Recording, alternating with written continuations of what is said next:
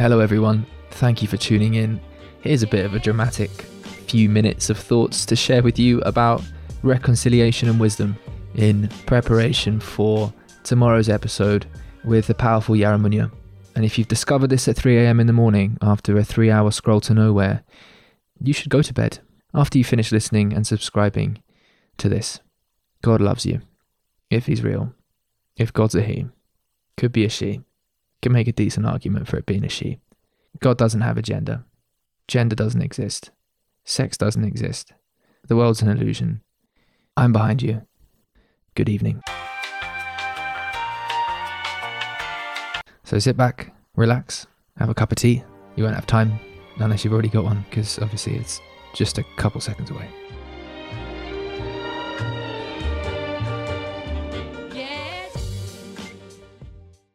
See, I'm interested in stewards of wisdom. You can tell when it's earned. And I respect the attitude that the hard won wisdom of the past ought be made available to all. More. I believe that healthy reconciliation of energy truncated and tightened by deep wounds must involve a vision of the future wherein each one of us is afforded the opportunity to grow, develop, and take our place in the collective dance. It is clear to the extent our collective future is one defined by domination and extraction and expansion without love for its roots, then it is a future which is doomed. Now, when it comes to reconciliation, I don't want to flippantly cast over systemic issues as though they weren't a relevant part of the conversation. But I do know that a society which takes its members to belong either to a class of oppressed or oppressor is doomed to perpetuate a de individualizing spiral of decay, inevitably at the hand of ruthless individualists, mind you.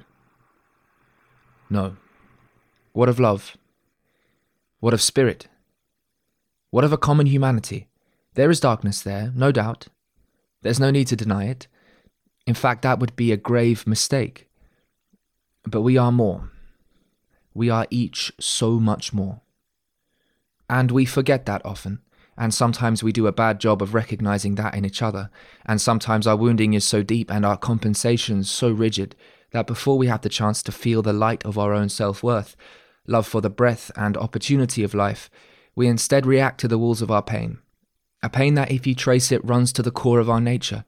A pain of not becoming who we could be. A pain of not becoming who we are a pain of unworthiness to face the eternal face of absurdity and finitude and self perpetuation of the cosmic game. But you are many faces, and the face you face has many faces. By the nature of absurdity, life cannot be totally absurd. This, for what it's worth, is just a few coins into a wishing well but perhaps they are not coins. And perhaps it is no well. The next episode, released as a podcast, will be a conversation with a man named Yaramunya, an Aboriginal artist and shaman, and a man with beautiful energy, and a man I am very fortunate to have met and spent some time with. And I look forward to what the future holds. This is an honest and explorative conversation about, what, many things.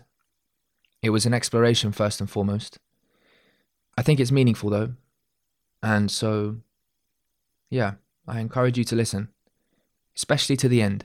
Stick with it. I think the end is special. A couple minutes of the didgeridoo thrown in there as well for good measure. And Yara's words afterwards, I think, well, I feel and I know they're from the heart. And I think perhaps they could have quite a wonderful impact. And let me say as well that this conversation was filmed by the wonderful crew at Dynamic Visuals. There'll be links to their website wherever you're watching this. So I thoroughly recommend checking out their portfolio. So you can watch this conversation on YouTube, and there you'll see Yara's art and studio cut into the conversation as we have it, and also Yara's performance at the end. So well worth it, I reckon. So, yeah. All right. I'll see you in the next podcast. Have a beautiful day.